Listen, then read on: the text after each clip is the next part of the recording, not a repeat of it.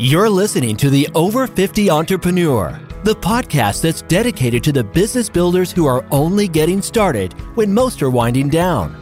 This is the place to discover how to create more freedom from your business while growing the value of your business.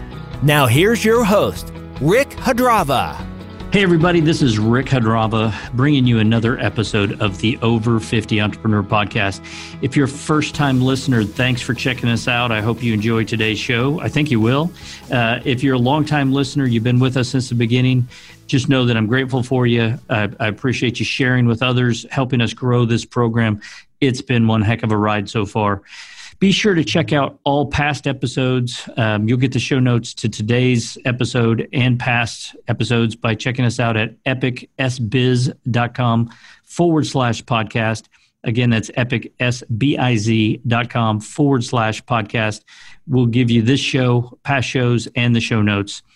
You know, I, I had coffee or breakfast with this this gentleman today that we're meeting with. Um, I don't know, a couple years ago, and it hit me right away that he's much more than your typical attorney um, or fan of the law environment will say. This is a true entrepreneur that we're bringing on to the podcast today.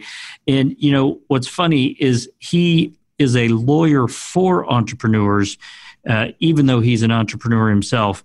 He's the founder of Verge Law, which now has offices in Oklahoma City and Dallas.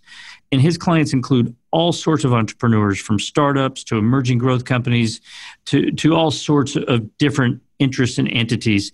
And we'll learn more about that. He's also, um, and I'm interested to learn about this with my love of craft beer, but he co founded a craft beer bar in a 1903 renovated Victorian house. And he says that you can find him there once in a while, hanging out and, and taking counsel. So I want to welcome to the Over 50 Entrepreneur Podcast, Matt Jones from Verge Law. Matt, thanks so much for taking the time to be with us today. Thanks, Rick. Happy to be here. Well, hey, I probably twisted a little bit of that around, but you know, I'm curious out of the gate, um, Matt. Did you just were you born with this love of law, and and how did you get here?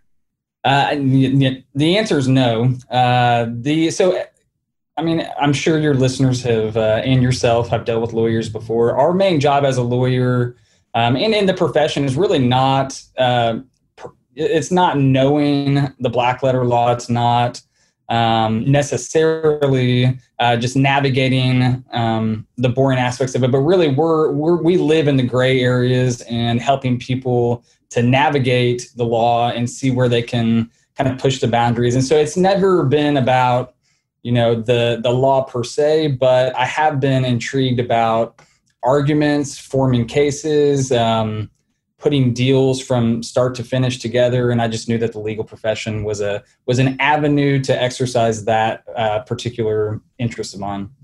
Well was there a point where because i uh, i know you know when you look at the law there's so many different directions you can go. What was the point in your life as you're kind of looking at this law career that you decided hey i think i want to work with entrepreneurs versus some of the other alternatives that are out there yeah, so that's a good. I'm glad you brought that up. I think that from the start, I knew the tribe that I wanted to to serve, and that's entrepreneurs. And so uh, my my whole objective was to figure out how do I insert myself into that tribe. And so um, I knew that there was a path on the legal front for entrepreneurs, and I knew there was a path for starting your own law firm. And it seemed like the marriage of those two really um, is what intrigued me and allowed me to get into this ecosystem to get into this desired tribe of mine. Okay. Well so i just had a picture as you're explaining that of a networking event where you going up to somebody and go hey i'm matt jones. I, am a lawyer for entrepreneurs. You know so so how did you how did you start to build this practice once you understood the vision of what you wanted to accomplish? Yeah. And so i mean just like any any small business, especially I think service based businesses. Uh, from the start, I casted a, a wide net. Um, I started seeing activity in my particular market, Oklahoma City, um, there was a lot of a lot of traction and a lot of action on the startup entrepreneurial front. I mean, I wouldn't consider us a traditional startup ecosystem. Um, and as such, I, I just knew that there was a there was a gap there. There was no one doing what I'm currently doing, and I knew that. And so I I just took the plunge and early on cast my net wide and made known my interest in what I was doing for entrepreneurs. And as you alluded to, most lawyers, when when you describe what you're doing, they would they would say that there's some sort of subject matter expert. So I'm a I'm an employment attorney, or I am a business attorney, I am a litigator, whatever. And from from the start, I thought that was a little I thought that was reversed. I thought it was more informative to start telling people about the people I serve and then just say that I'm a lawyer for that particular demographic. And so from the beginning, just saying I'm a lawyer for entrepreneurs was compelling because no one else was saying it. And I think a lot of people just kind of grabbed onto that and we are where we're at today. So well, you, you made mention that you cast a wide net, and I think that's like any business owner, right? When you're getting started, um, you tend to do business with just about anybody that fits uh, a certain characteristic.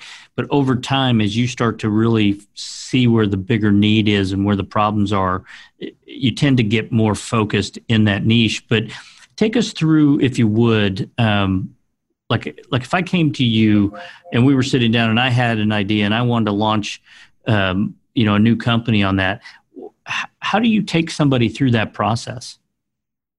Yeah, that's a great uh, question, Rick. I think that the, the approach that I, I like to take is situating circumstances in buckets. And so what I would do is um, sit down with you and and help you to define what you want. And there's there's more than three buckets, but I think for most business owners and founders, um, you can get started in pretty much um, three areas of protection. And so I I would talk about okay, what is your desire to protect your brand from a legal perspective?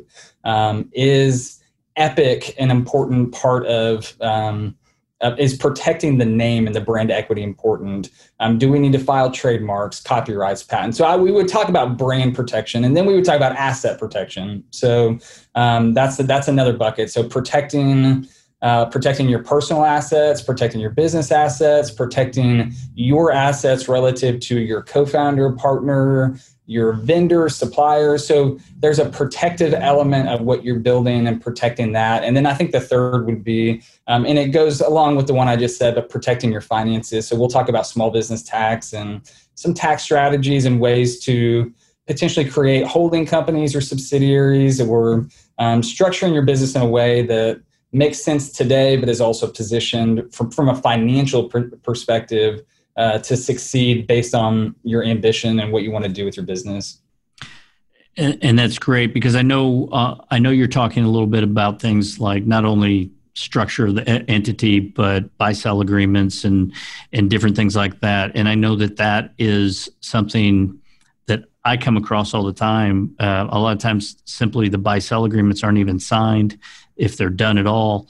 Um, little are they often funded. Um, and so we come across those things. And I, I, think it's interesting that you have that conversation at the beginning. Um, and, and, hopefully, uh, I'm guessing that you help make sure that that gets not only talked about, but put into place.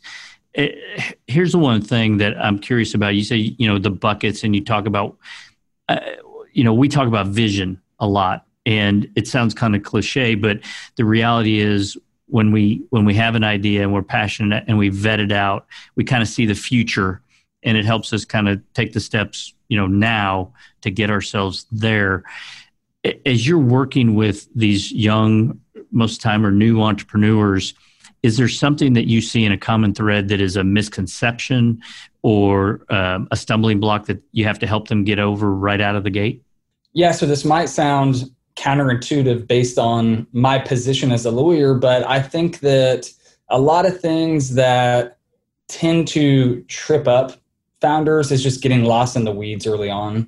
And so um, I, I'm just a huge fan, and including myself in building my own practice, but also in counseling entrepreneurs, that you need to st- identify and clarify and stay in your lane. And so, with it's different for everyone. Some people thrive in the weeds and love that admin aspect, and I would say and, it's part of my job to to help recognize that in those particular uh, clients. But then I would say go for that. For the, but I would say the majority of clients, uh, to your point, do not thrive in those in, in the weeds, in the, the legal nuances or financial tax nuances. And so um, early on, I, I I give them permission to take that weight off their shoulder. Mm-hmm. I think that really when when people are purchasing, and I say purchasing, that's probably not the right word, but when people are engaging an advisor, so whether that's an attorney or an accountant or um, a business coach, uh, I really think that you're not you're not purchasing necessarily the output. A lot of times, you're purchasing the peace of mind that someone else is taking a bit of risk or a bit of responsibility off your shoulder so you can stay in your lane and grow your business and really execute on your vision because i guarantee you that most people's vision when they're growing their company for entrepreneurs and founders they're not envisioning some elaborate legal infrastructure that's going to help them succeed i mean that's that's yeah. obviously my job to help them and so if if if a founder is you know in those nuances and weeds that i can tell is not their lane then I I try to give them permission to hey take that weight off your shoulder. You can rest your head on your pillow at night, knowing that you have someone in your corner to to handle that, so then you can stay in your lane and, and grow the company. Well, and and it's kind of that unique ability that we all like to talk about, right? It's like if you're doing what you love doing and delegate out to other people that are good at what they do to support you, you have a better chance. There is no guarantee as a as an entrepreneur, as a small business. Um, but I often think about why there's such a high success, or excuse me, a high failure rate in small business, and I often ne- normally gravitate towards the financial aspect, right? Which you talk about. It's getting a tax bill unprepared for, having no profits during a downturn, and these kind of things, and managing that. But the reality is, it, it's probably also, to your point, um, the inability to let go and delegate and feel like you've got to do everything. And until a point you just kind of burn out or you know you, you fall on your own sword a little bit. Yep. matt let me ask you this then. So you're a business owner. You work with entrepreneurs. When you launched your practice when you launched verge did you learn anything unexpected in the early years? Yeah i mean i've been so what i have been preaching in our previous conversation five minutes ago i don't think that i lived up to that and I had to to learn the hard way. And so I would I alluded to it early on and I don't I don't regret this. I think it was necessary when you're just launching out and you just need to put food on the table, but casting my net wide and basically taking on any particular engagement just to be able to pay the bills was something that I, I look back on, I think is necessary, but I don't know. But as I've moved on in the practice and really developed what the, the types of engagements that I, that I enjoy, that I thrive in, that I probably provide the most value in, I've I've really started to put structures in place to um, be disciplined in in staying in that lane while recognizing that that's really impossible to uh, with the, just the complexities of life and with on the legal front your clients have a multitude of, of of issues that may not be in your particular lane, but you you're the one that just makes sense to solve that in that particular moment. And so um, I think early on it just tripped me up not like not knowing when to say no or not knowing how to steer in the direction that I know I flourish in and that I know that I can provide the most value in. It's some of the best advice a, a new business owner can really heed is um, and and it is interesting because sometimes you do have that wider net out of necessity but the the real ability to scale and to see growth and success comes from actually getting smaller right? As as a saying we don't want to do a hundred things to our audience right we want to do one or two things to hundreds and hundreds of people or four hundreds and hundreds of people um, as we scale well i listen i know that you're very entrenched in our startup community you do a lot of work there and and it's important. Tell us a little bit about Oklahoma and the startup community as you've experienced it over the last couple of years. Yeah, I think it's for one, it's thriving, it's growing. Um, I've always held a position that for as long as you know I have lived and I'm going to continue professionally. Um, I want to be in an area that's growing. I think that we are products of our surroundings, and if an ecosystem t- is stagnant or is on the decline, even mature ecosystems, um, then I think that that's a recipe for just stagnation in your own personal life. So that being said, I think that um, one good thing or promising thing about Oklahoma is that it's it's growing because we we aren't mature and uh, technology and the low cost of living, um, the ability to work from anywhere um, has really I think given Oklahomans now the the voice in the world that I think that we were all desiring from the beginning. Seems like we were on the outside looking in. You know, we're trying to get a seat at the table um, I think now the table has expanded and you can grab a seat in whatever little nook of the table you want now. So I think that's one promising thing. Um, I, one thing that I think is unique about Oklahoma that I don't see in other big cities that we go visit from time to time is the ability to connect with A level players over coffee. So, I mean, relatively easily. So, in more mature ecosystems, it's usually you, you have to get two to three connections out from the person you want to connect with and figure out a way to get to that person. And then by the time you're doing that then you, you, know you may get 10 minutes on his calendar or whatever. Here in oklahoma i can email the ceo of one of the top five companies in, in town and, and most likely schedule a coffee next wednesday at 10 a.m if i want to.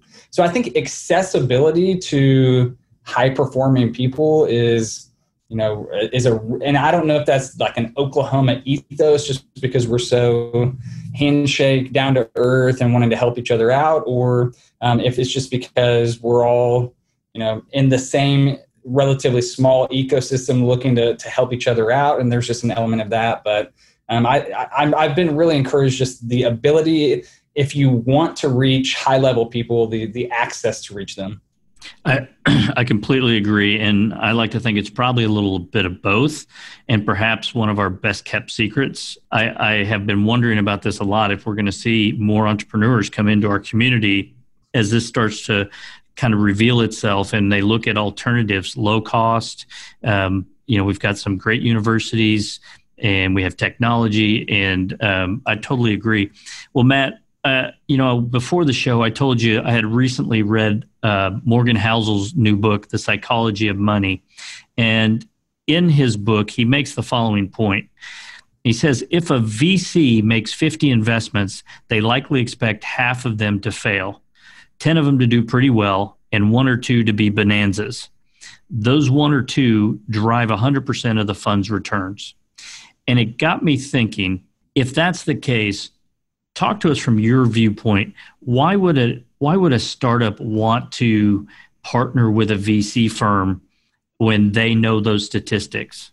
Yeah, those are those are interesting statistics, and uh, and I think they hold true. Um, so I think from a startup's vantage point, so it's interesting. You have the VC's vantage point, and then you have the startup's vantage point. So um, your question alludes to the startup, the founder's vantage point. I think that I, I, this is an area that I've changed my mind on. I think the last two or three years. So I'll preface by saying that I came into the whole startup world as kind of the champion for the entrepreneur and the founder. And a lot of times, like in, we live in what a lot of people would would coin like a zero sum engagement, to where you know if a term that a founder is negotiating with an investor is one is favorable to the founder, then it must mean that it's disfavorable to the investor, um, and vice versa. If it's an investor friendly term, then it must be disfavorable to the founder. But I found over time that I actually think that most term sheets really are mutually beneficial all the way across the board. Once you understand the premise that you set forth and how investors get returns, at least in the VC uh, world, then you start understanding. Oh, okay, like I I know that they have to have that in there because otherwise that thesis doesn't come and, and bear bear to you know get the returns that they need. So from a founder's perspective, I would want to join a VC firm uh, because I know that they have the resources and they have the they have the incentive to make you grow. And so um, I think uh, this is again I changed my mind on it, and now I'm I, I think I've taken that 180 pretty much and have have have really tried to help educate founders from the investor's perspective and try to advocate for the investor on behalf of the of the entrepreneur. So I think that there's I think the going at it alone and you know shunning that world it, it may work for some people i don't think it's wise especially if you're in a high growth um,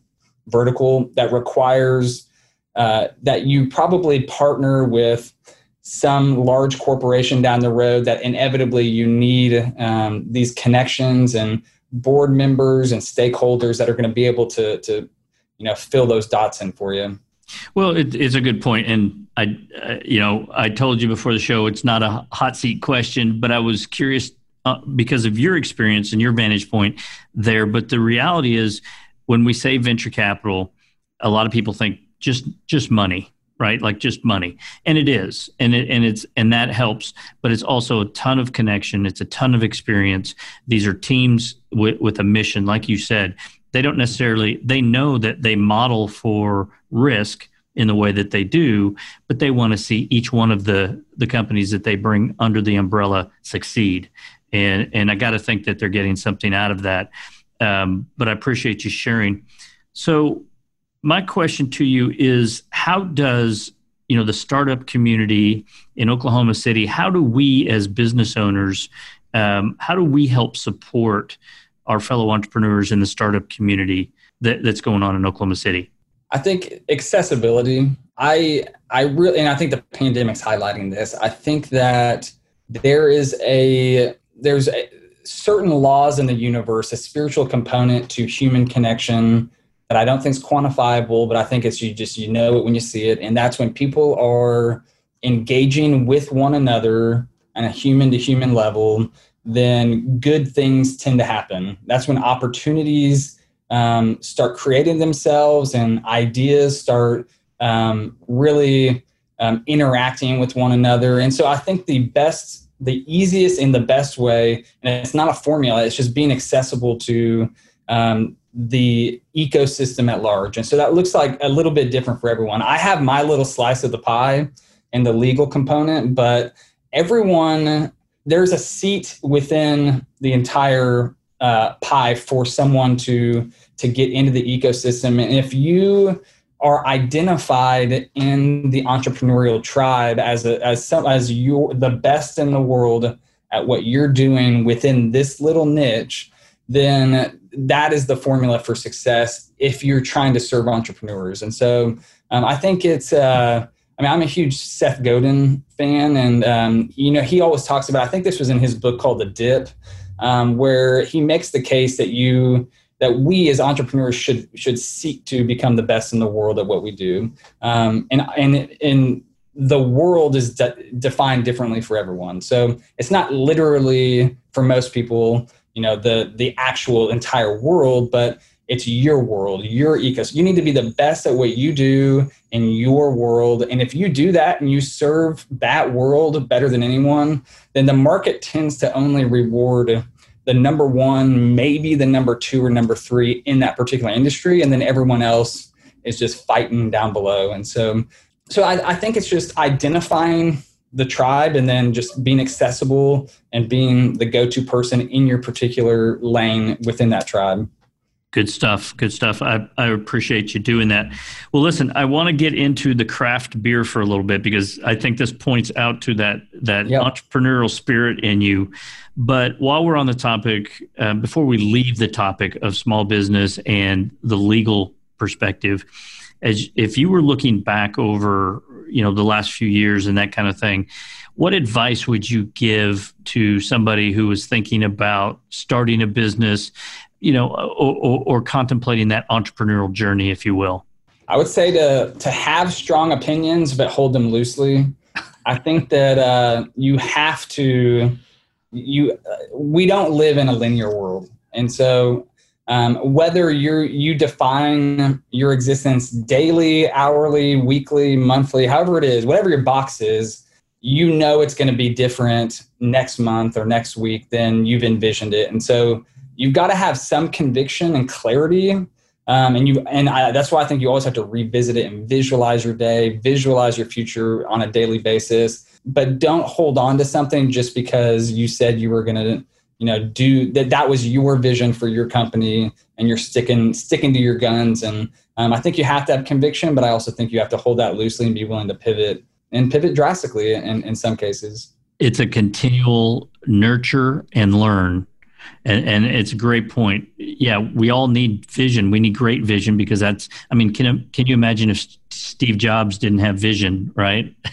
And didn't oh, stick a little bit to it but that guy also moved and pivoted and and continued to think about where the as we'll say the puck was going right? So love that matt.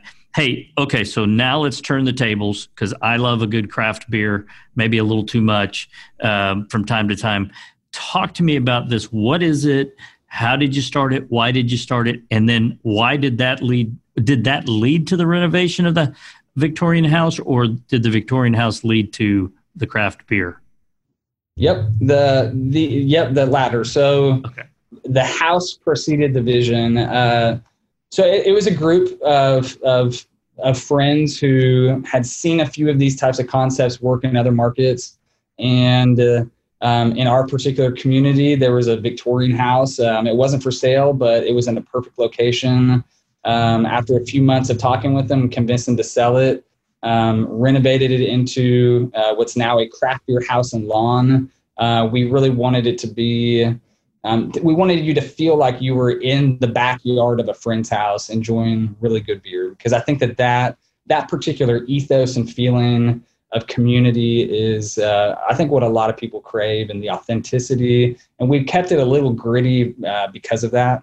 Um, and so i think that it's uh, and it's funny and i looking back i would have i didn't go into this thinking this way but i'm looking back it was i would encourage aspiring entrepreneurs and anyone who's wanting to get out is to have like your your fun little side project that you can tell people about um, I think that I gained quicker traction because I would tell people early on that my office was the second floor of a craft beer house and that I only do meetings at three o'clock in the afternoon over good beer. And I mean, who's going to say no to that? I mean, so uh, it's it's a way to, uh, to uh, just to be interesting. I guess would be a better way to put it. But um, but yeah, it's been a journey, five or six, maybe seven years now. Um, and we're growing every year, which is uncommon in, in hospitality. And so, yeah. So, you know, Matt, what's fascinating to me is you prove the point that entrepreneurs are very seldom one dimensional. But but I got to believe that there's a core um, blueprint, whether you're running the brewery or you're running your practice and your business.